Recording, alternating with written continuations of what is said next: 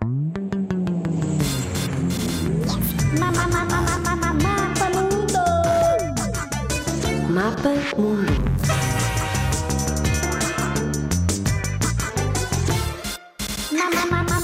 Mapa Mundo. Jordânia.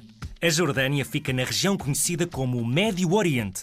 Faz fronteira com a Arábia Saudita, com o Iraque, com a Síria, com Israel e com a Palestina. O nome Jordânia vem do rio Jordão, que separa o país de Israel e do território palestiniano da Cisjordânia. O país também é conhecido como o Reino Hashemita.